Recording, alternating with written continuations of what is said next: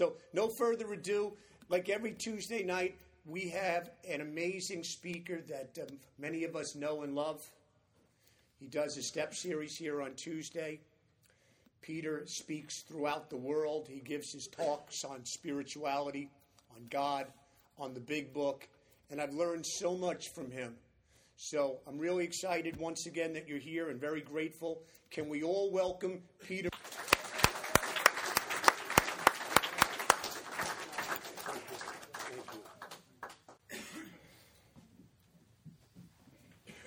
Know you know me, but I don't know about the love part. The jury's still out on that.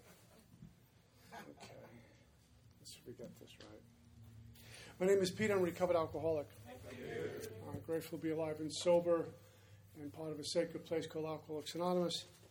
And uh, glad to be here. Um, I thought we had one more week last week. I think we wrap up next week. Um, I think. I don't know. We're here now. Um, June 23rd, 1988 was my separation from alcohol. And I'm very grateful to have been given this message in no uncertain terms uh, by the teachers that God put before me and still continue to put before me.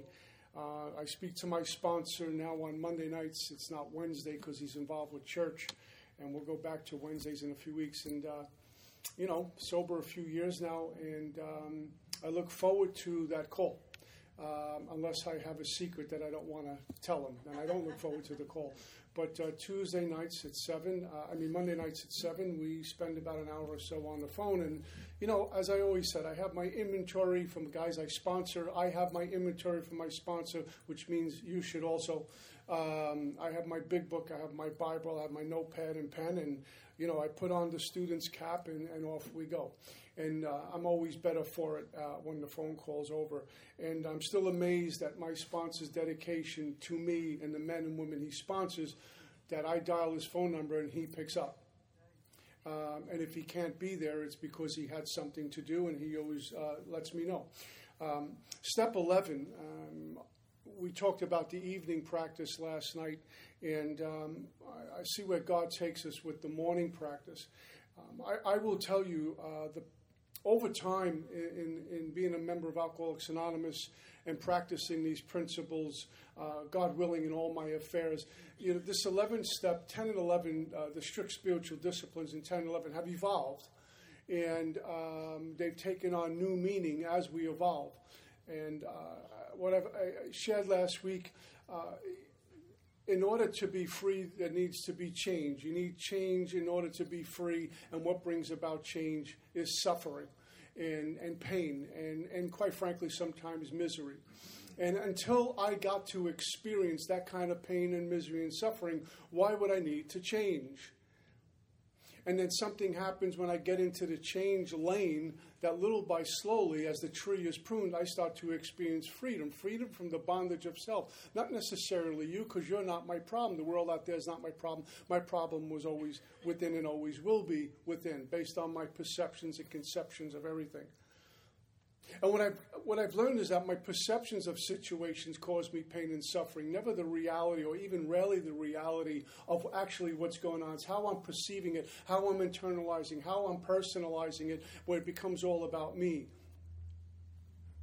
Well, I will tell you, the 11 steps says on awakening.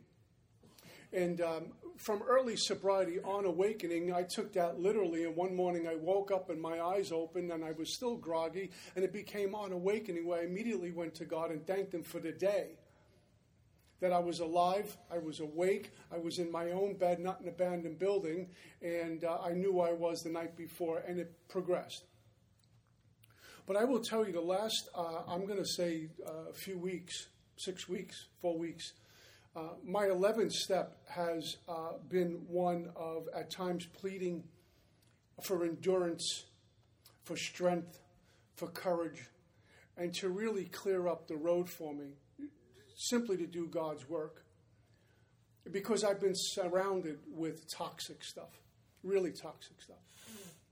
Now, in Alcoholics Anonymous, read read the uh, responsibility statement.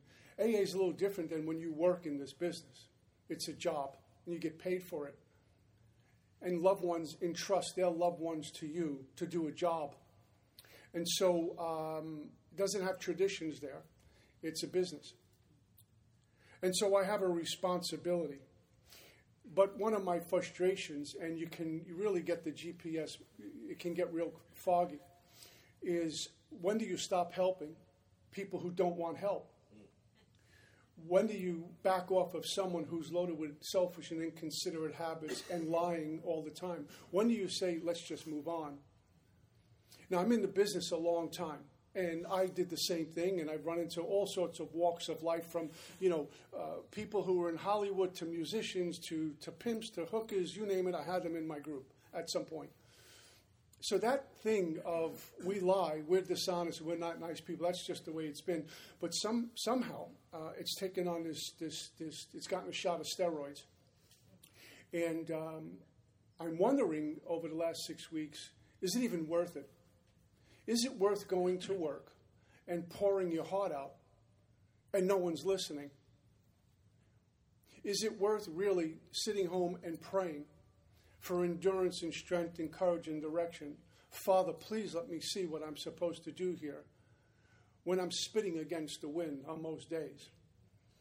And uh, I, I, you know, I've made a billion mistakes, and I'll continue to make mistakes, and I have no problem with mistakes. My dad always told me that's why they put erasers on pencils. We make mistakes. That's different from someone who just doesn't care, who's going to lie when you're just asking for just tell me the truth. And uh, so uh, I, I've never been a quitter, as the expression goes. When I fall, I fall forward, and God has always allowed me to land on my feet, so to speak. But there have been times over the years in the business I'm in, which a lunacy commission should be appointed for me, even agreeing to be in this business, that I'm wondering, why am I in this business? This is insanity. Because I handle AA one way, but you have to put on the business hat when you walk through the door. And so on awakening, uh, when I do my prayer, and I go into the next room, Marion's doing her rosary beads, and sometimes we'll pray together on the rosary beads but I'm asking my Father to uh, just just light me up for endurance because sometimes the endurance runs low, and the passion because sometimes say, "What's it all worth?" and on and on and on. And it isn't to make me really good in my business because what I do for a living, I've always done well. I've been given favor by God to do that. And I work the way I work. If you listen to my some of my groups, some of my guys and ladies in here, I talk like a truck driver in group, and I don't care. And I balk when I have to, and I don't care. And I'll continue to do that, but I'm asking God in my morning meditation and prayer just for the endurance to put one foot in front of the other and show me that what I'm doing for a living counts, that it matters. And so what happens, I walk into a group and Dan W. is sitting right here. And I remember Danny. I remember Danny when he was very sick and he came up to my office at the last place of uh, uh, employment uh, that I was working. I almost said unemployment. Um, and he, he, he was really sick. He was, he was dissolving in front of me and, and Art at the time. And uh, we were trying to talk him into coming in. And I didn't know if we resonated with him. And when you left, we thought we were going to plan a funeral. Now, Danny's working in the business and sober a little while now and is a gentleman, a sober gentleman. And so God sent you down. I'm going to tell you this from the heart. God sent you down here for me tonight because you live far from here. And I'm wondering, you know, my AA is my AA. I'll come, I'll speak in Timbuktu if they ask me. I have no, this is what I do, this is who I am. Uh, sitting in the back or behind a podium. But the business I'm in, I'm just, is it worth it? And then you show up. And I walked into this meeting tonight and said, just chop wood and carry water, Pete. And then Stephen's here and a few other people from my last place. And they're here. I got a whole bunch of Carlos, Hope Randy, a whole bunch of alumni that are kicking butt. So God has an interesting way of showing up when you think it, how dark it is before the dawn. And I, I, I really uh, hope that people get to meet you and some of the alumni to see what AA and God does. And now Danny's telling me he's looking to get into Scripture to enhance this experience. Standing where I am, that, that's miracle. That's miracle stuff happening. Because there's a guy I couldn't even talk to, couldn't even teach. Um, but when we suffer, we look to change. And when we experience change, we find freedom. And those are just necessary ingredients. But tomorrow morning, if God wakes me up, I will continue to pray for endurance and beg Him for endurance and, and, and, and, and keep me chopping wood and carrying water. And if I talk to a room of 30 people and not interested, the next 30 might be. And maybe out of that 31 will. And if that one gets over and finds us and we do our job and they pack into the stream of life, I sleep better at night. Because maybe I did make a little difference and God used me as a vessel. Stephen, I beat him up so bad in my group. Poor Stephen, he's got PTSD from me. but he sponsors people. We're here. There's a difference, I was telling some folks the other day, when it comes to this God, when it comes to on awakening. We, again, I can read mechanics, but anyone can get up here and give you mechanics. It's about the layers underneath the steps, the layers in the words, but underneath the words uh, in the steps. You know, on awakening. We thought about the 24 hours, we consider 24 hours a day, we consider our plans for the day. It goes on and on, which I'll read hopefully in a little while. But what does all of that mean? You know, like step one says, we immediately repel over alcohol lives that become unmanageable. Okay, I memorize that. I'll go sound really profound and recite that to you. But what does that really mean experientially? What does step one mean at a gut level for me, not an intellectual level? Because the mind cannot take this spiritual walk.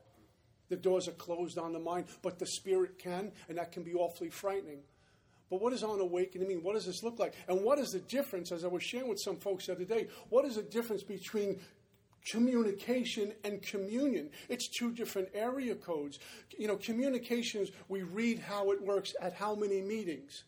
And yet I go to so many meetings and someone says, I don't know how it works, but I know it does. They didn't get it.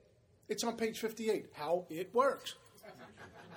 or we'll read a step, or we'll hear a lecture, we'll do something, we'll read a spiritual book. It's communication. The book is communicating something to us. Now, the words in the book, like the words on the shades, are just words they fall short of the real meaning or what's behind that. I shared it today when a loved one tells another, I love you, the thought is conveyed. Okay, I got it. But there's so much, there's so many layers to that word. It means intimacy.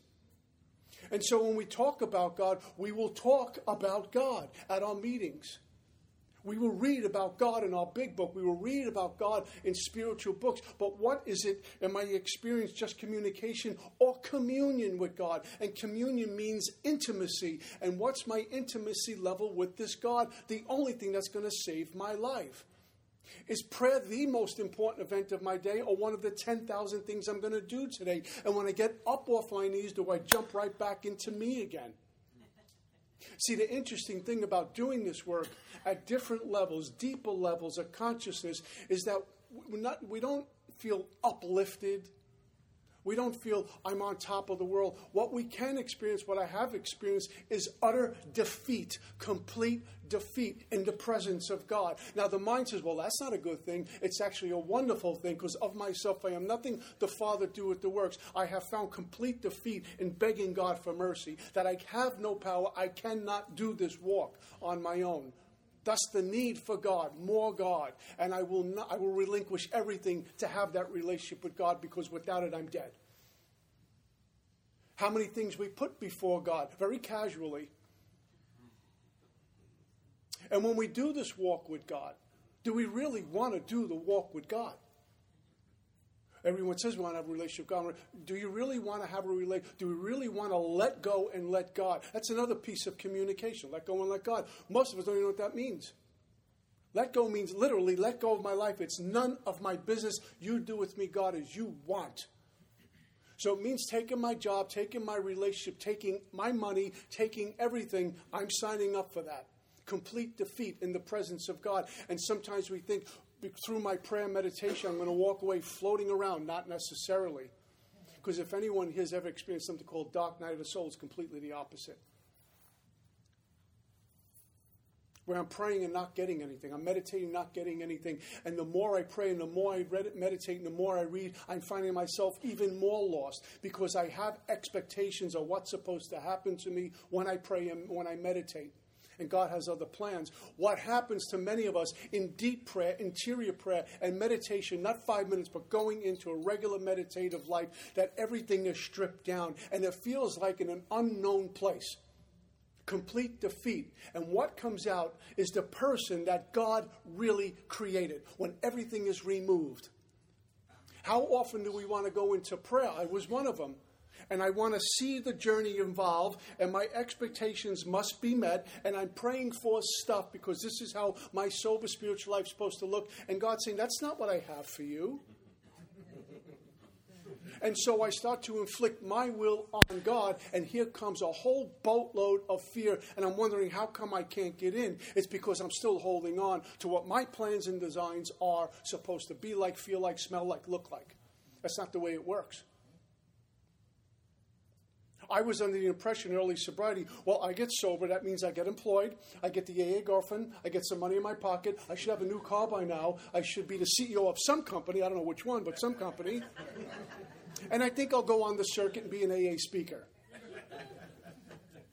And everyone has to adore me. And I'll kill you if you don't. And so, you know what God did with that? I completely bottomed out with six months sobriety. And with about, I don't know, 10 years of sobriety, at the house, the house with the white picket fence, the, you know, all the bells and whistles, God took everything. First time I experienced this thing called dark night of the soul.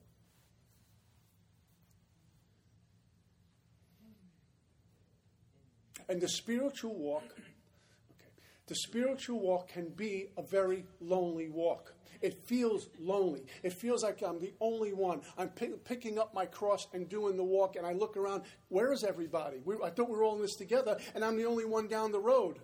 Because what happens to many of us, still, as soon as God makes us uncomfortable, as soon as God starts to prune the tree a little too much for us, what do we do? We go back to what we always did. I'll just go to those other meetings. I'll just find another sponsor. These directions are too severe.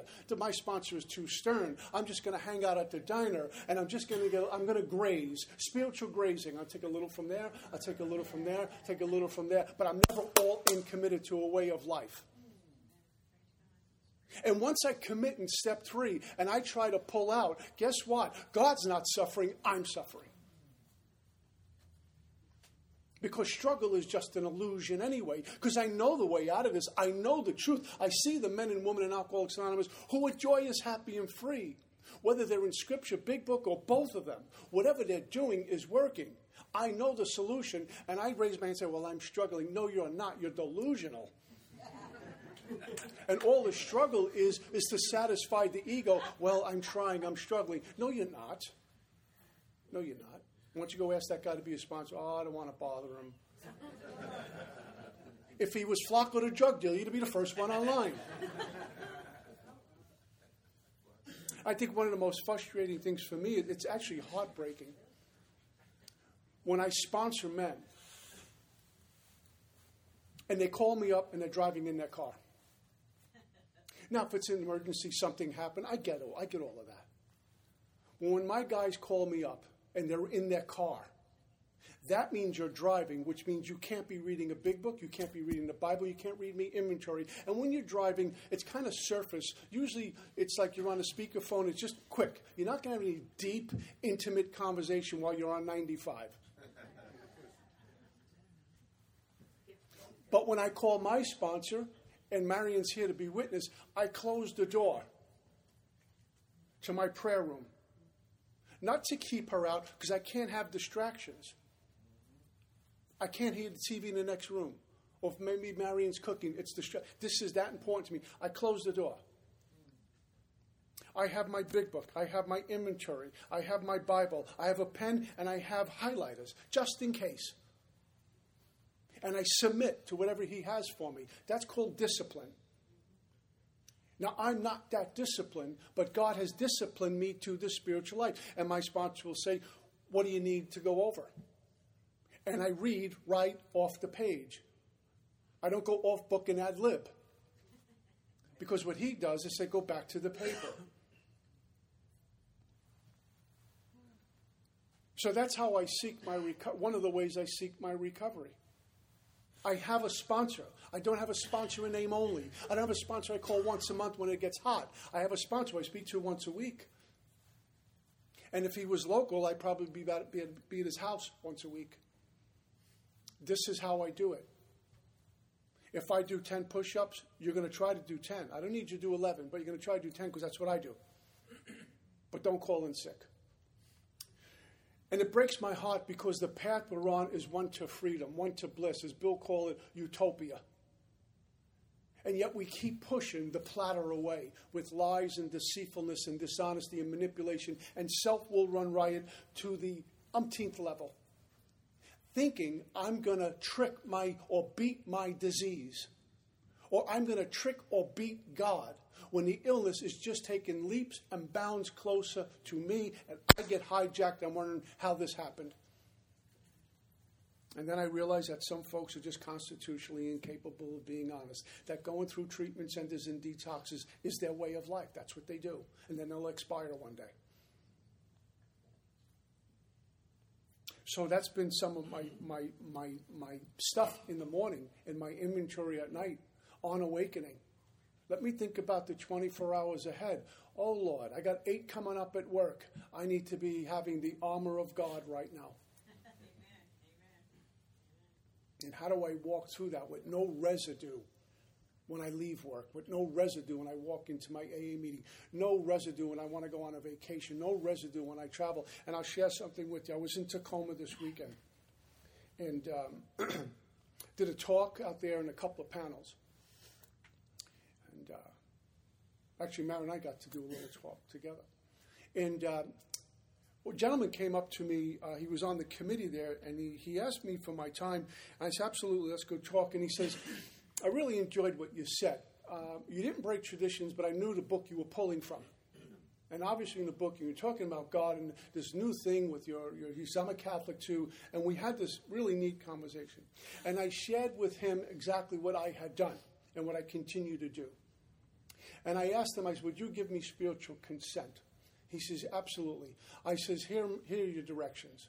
You're going to go to something called confession next Saturday to get clean. And on Sunday, you're going to go to church and receive Holy Communion clean. And that's going to be your commitment on Sundays. Will you do that? And he agreed. He called me yesterday. He left his wonderful message, long message on my, on my, uh, on my phone. How excited he was to return to church.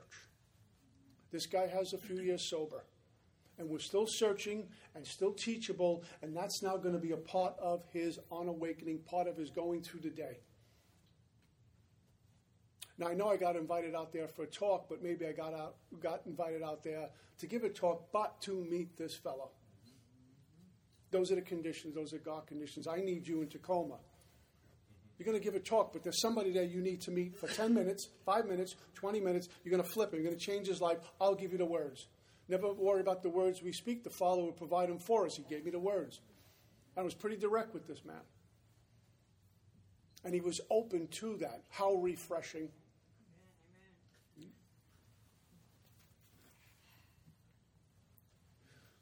So I don't look for any kind, when I pray and meditate, when I, when I first started meditating, I was taught how to meditate. The importance of going into sacred silence to hear and darkness to see. But I didn't know about posture. I didn't know about breath, and I was taught that. And my first time in meditation was just a couple of minutes, and my head felt like it was going to blow up because I had a chatter of a thousand voices. The interesting thing is, when we go silent, we realize how noisy we were. When we stop practicing rigorous honesty, we realize how big of a liar we were. And when we step into the light, we realize how dark we had been. And so, in these two minutes at first of meditation, I'm touching noise that's been with me constantly. I don't know how to go quiet, but eventually I did. And the noise still shows up. But I got into reading all these meditation books and all these things, and I this, this, this OCD read this, read that, read this, read this, and then go pray, then go meditate, and read some more before you leave the house. If you get a book, drive back, finish the book. That's communication. There's no communion in that. Got incense, got bells, got chimes, got candles, got CDs, got all sorts of stuff. Got to get new spiritual books. All communication. What's my communion with God? I don't need books. I don't need sage. I don't need gongs. I don't need any. I don't even need a big book. I don't even need scripture to have communion with God. What I need is pure intent. Father, anything you say, any for me to do, I'll do. Wherever you need me, I'm going. And please take me like the wretch I am and heal me. What communion that is. And then throughout my day, it's not only conscious contact for me, but it's constant contact, communion about silly things and about important things. My communication with God is communion. It's not God get me out of this one because I haven't, because of AA, I haven't been in a jam like God get me out of this one. I'll never do it again. Sometimes when I walk into work, though, I say, God, get me out of this one. I'll never do it again.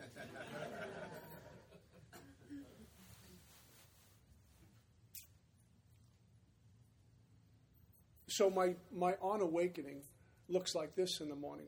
On awakening, my eyes open up. I make contact with my God before I even roll out of bed. Because I was taught a long time ago if I wait 10 minutes or 15 minutes or 20 minutes before I pray, that means self is running self, which means I could get drunk. And if I think I can't, I have a first step problem. If I think I won't get hijacked in those 20 minutes, boy, do I have an ego problem. So the first thing before I roll out of bed, I literally mean this. My eyes open, you know, you're kind of coming around, and I get my senses. Father, thank you for this day. I have some communication with God. What I'm actually doing is having communion with God because my life, my heart is on the line here. And I have a prayer room. I set up an altar. Not like a church, but it's an altar. It's a holy place in our house with a meditation mat and pictures of the carpenter. I have some Eastern stuff there off the altar. I have some things that are near and dear to us, people, things that people in AA have brought us. All these AA trinkets, religious articles, a stack of rosary beads. It's a holy place and you can feel it. And that's where I go to. That's where I go to all the time. That's where I seek my refuge in my communion with God. And over the years, I've always had this. There's been times where I thought God, I felt like God was not listening anymore. There were times where I had skepticism and doubt that why should I even try dialing God up? He's got bigger fish to fry. Why even deal with me? Again, I'm going back to Him. Again, I've screwed up. Again, I'm in pain. Again, again, I kept falling forward. And on some days, the best gift I can give my God is my sin. Who else am I going to give it to? And He embraces it.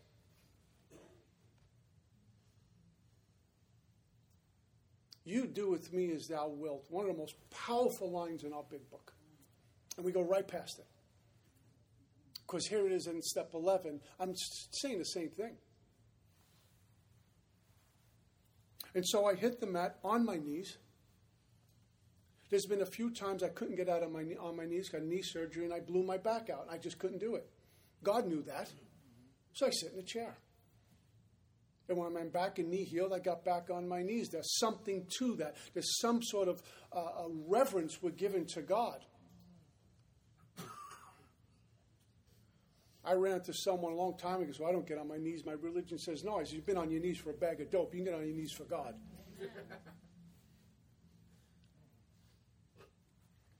and so I, I, I make some prayer. And then what I do is I get up off my knees and I sit on this mat in this meditation posture and I work with some breath just to kind of get the breathing right, if there is a right and wrong. And then I sit. like this, and I wait, and I just breathe. Sometimes I think of a word, sometimes I think of a passage from Scripture or, or, or the big book, usually just breath, in silence. And the noise is going, and then it gets quiet. And sometimes in those meditations over the years, I'm wondering, where am I going with this? I sit for five minutes, ten minutes, nothing happens. I didn't know it's like plowing the field, the chopping wood and carrying water. You plow the field and you plant, plant some seeds, you keep watering, you see nothing. Your hands hurt, your back hurt, your knees are scraped. I plowed this field, I planted seeds, there's nothing happening. What a waste of time. And then you walk out one morning and there it is. And so over the years, I keep plowing the field. And God saw the ground fertile enough and says, Now I will give you a change. Now I will give you growth. Now I will give you some insight. insight. Now I will give you different ways of looking at things, a new set of eyes. Because my shoulders are wide enough to heal, to, to, to, to have that. And sometimes God would give me information that I did not want to hear. Get out of this relationship. I remember when I was going through divorce. I'm a Catholic. You get married, you don't get divorced. You do not get divorced as a Catholic. My ex wife was addicted to cocaine, booze, and anything else that was mine altering. There was infidelity in the relationship. She was not coming home for days at a time. What do I do with this? God, what do I do? Am I less than a man that I couldn't keep a woman? My manhood was tested, my AA, my spiritual, everything was tested. It was that dark spot, that desert. And I'm praying you, are you even listening? I wept on the altar. I argued on the altar. I cursed at the altar. God knows I like to curse once in a while. He didn't ban me from AA. When the time was right, He gave me crystal clear clarity. And what I was able to experience was integrity, dignity, strength, courage, direction, and endurance to walk through that. And I came out of that with zero money. Her and her boyfriend took my house, the car, the bank account, everything. I was left with the ATM said insufficient funds. And I had no job. And I'm sober. Okay, God, this better be good. this better be good. I'm here.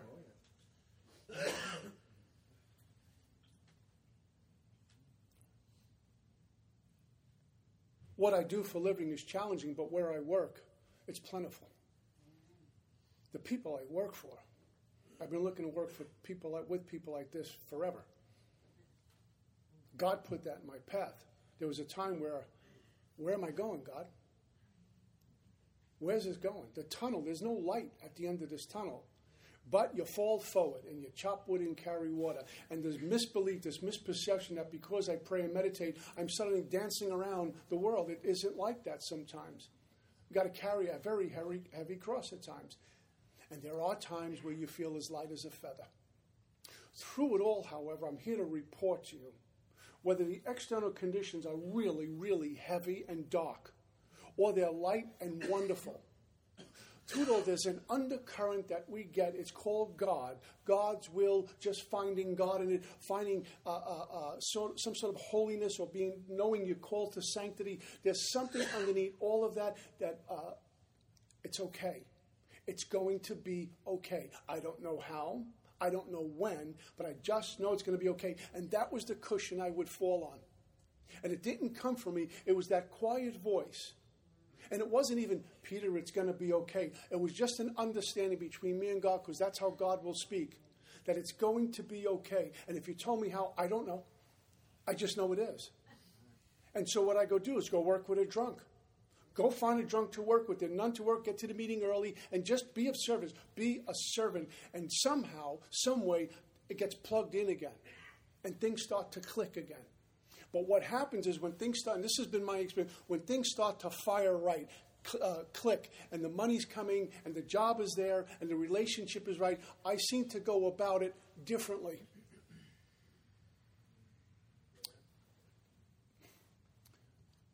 There's a right size to that because I take no credit for it.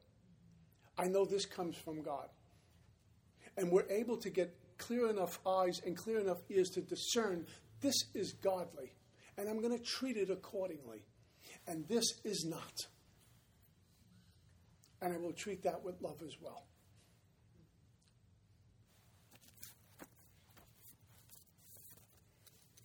Ray, you're not the only one who needs glasses. I can't see. Okay. It says, On awakening, let us think about the 24 hours ahead. We consider our plans for the day before we begin, we ask God to direct our thinking.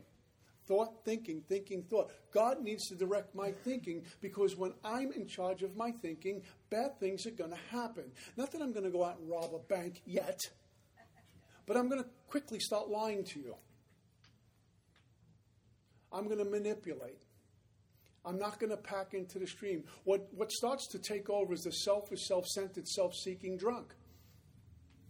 And I can't be in a place to say, well, I'm sober this long, that'll never happen. I have a first step problem if I think it doesn't or won't. I consider my plans for the day before I begin. I ask God to direct my thinking, especially asking that it be divorced from self pity, dishonest, and self seeking motives. Now, guys, I, I, don't want to give anyone the impression that, like, I do things perfect because I screw up a lot. I make my I write inventory all the time. I get resentments, I get fears, I get angry, I get overwhelmed, I get fearful. But there's a way out. My human condition is a magnet to that stuff. Imagine being just left with the human condition, trying to navigate through life and stay sober. I need a double vodka just thinking about that.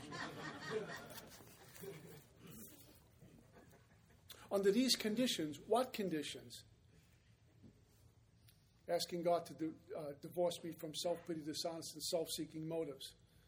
It says we can employ our mental faculties with assurance, for after all, God gave me a brain to use. It's proper use of the will, is what they're talking about here. It's not managing my life, it's proper use of the will. I go to God, He gives me direction, and I throw everything at it. I go. Like when we go work with a drunk, we go work with the drunk. We throw everything we have at, at that. I'm not working with a drunk so he can give a talk and give me credit. That's, that's managing my life. When, my, when one of my guys get a, a year coin, I'm not expecting any kind of uh, uh, uh, kudos in my direction. That's God's work. I was just a little piece of that. But if I'm sponsoring a guy, when he gets his year coin, I'm hoping he mentions me. That's managing my life. We have a lot of managers in AA. my thought life will be placed on a much higher plane when my thinking is cleared of wrong motives. I mean, how many times is this book going to tell me, Pete, don't think? There's an author out there who says he says it much better than I can ever attempt to. You don't need a mind.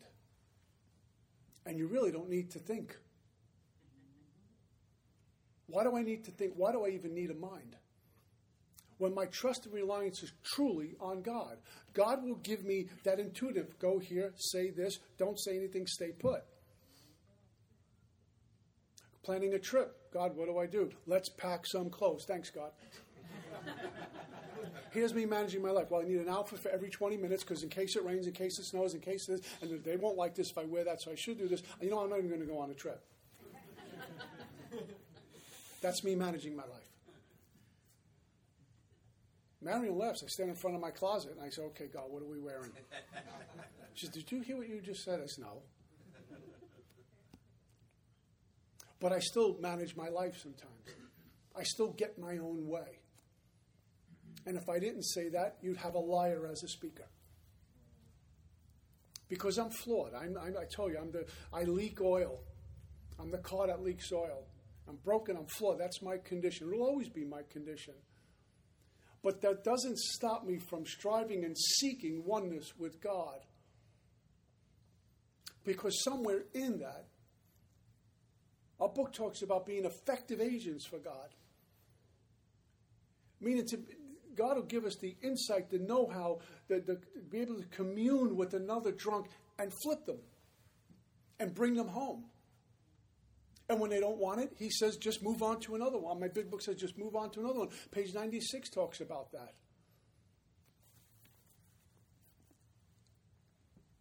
Later on in the book, it says, as I go through the day, I pause when I'm agitated or doubtful, and I ask for the right thought or action. Who am I asking?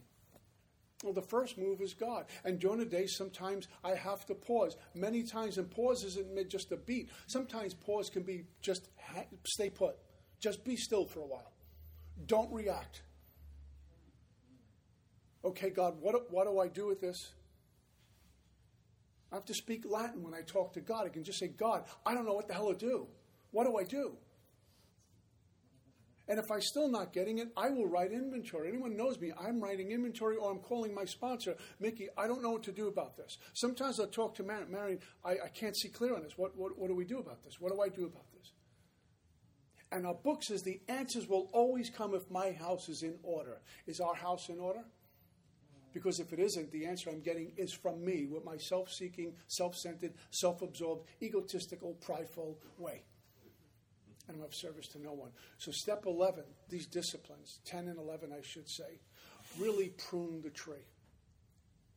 And what's left at the end is what God intended at the beginning. A little bit older, a little bit more broken down for some of us. Some of us are just out of the starting gate. But it's really interesting what happens, and I can speak from experience. When there's no money, there's no applause, there's no relationship, there's nothing to fall back on, that's when I found out who I really was. And that's when you found out who Peter Marinelli really was. And I have friends up in Jersey who walk me through days like that. And that's one of the reasons why we are so close. I wasn't Peter the sponsor, the guy who speaks around, or any of that stuff. I was Peter, a human who happened to be in AA and is going through really, really difficult financial times, employment times, marriage times. And they saw me for what I was. You know what? They want they they drew closer to me. What an awakening that was. That what God created was sufficient because God is sufficient. That's all I got. Peace. Thank you.